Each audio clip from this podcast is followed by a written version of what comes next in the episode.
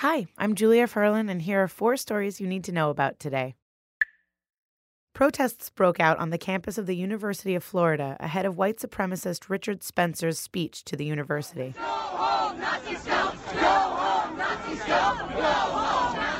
Thursday afternoon, a crowd of protesters confronted a self proclaimed Nazi named Randy Furniss, who traveled there from Idaho. The protesters spit on him and chanted, Go home, Nazi, and one person even punched him in the face, drawing blood. Some protesters interfered, telling their peers to fight him with love and not violence. At one point, a group forced him into a hug and asked him why he hated them. Police lined the streets to control the crowd but didn't interfere with the confrontations. Ultimately, they pulled Randy out of the crowd and escorted him to safety. Meanwhile, inside the Phillips Center, protesters stood and booed Spencer as he spoke.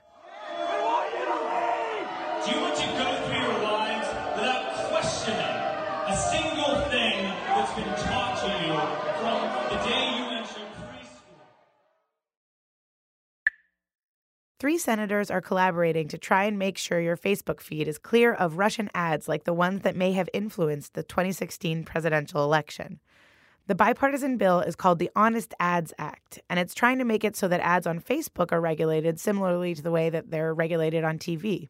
If the bill passes, anyone spending more than 500 bucks a year on political advertising on Facebook will have to submit their contact information.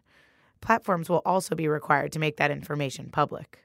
In September, it was revealed that Russian troll accounts spent close to $100,000 on political Facebook ads.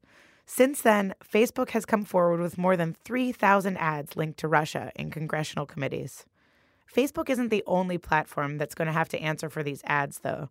Representatives from Facebook, Twitter, and Google are scheduled to appear before the Senate Intelligence Committee on November 1st in an open hearing. The Service Employees International Union suspended Executive Vice President Scott Courtney after complaints about his relationships with female staffers. You might not recognize Scott Courtney's name, but he's one of the leaders of the fight for a $15 minimum wage. The complaints about Courtney had been an open secret among women in the union. Women staffers said the culture contrasted sharply with the union's stated mission of empowering low income workers, many of whom are women.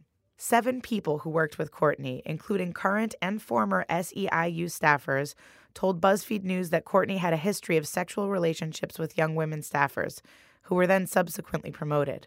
This past weekend, Courtney married a union staffer. He didn't immediately respond to a request for comment. Since news of Harvey Weinstein's repeated sexual assault and harassment broke, BuzzFeed News has been looking into the open secrets of sexual assault across industries.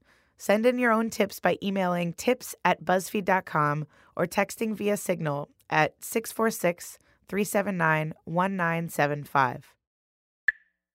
If you're wondering what it was like to date President Obama in college, it seems like it was just as inspiring as you might imagine. Letters written to his college girlfriend, Alexandra McNear, between 1982 and 1984 are being made public at Emory University. At the time, Obama had transferred from Occidental College to Columbia University in New York. He seems like he was just your regular college student who listened to opera broadcasts and drank V8 juice, which is to say that he was much classier than you were in college. The letters reveal a search for his identity and some really insightful writing.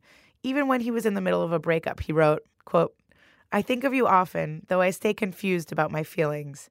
It seems we will ever want what we cannot have. That's what binds us. That's what keeps us apart. Can't you just imagine him with like a snifter of V8 juice with like a big heavy book walking around the library? It's okay, heartbroken President Obama. You'll be president one day. For more on the latest stories, download the BuzzFeed News app. And once again, if you want to send a tip, email tips at buzzfeed.com.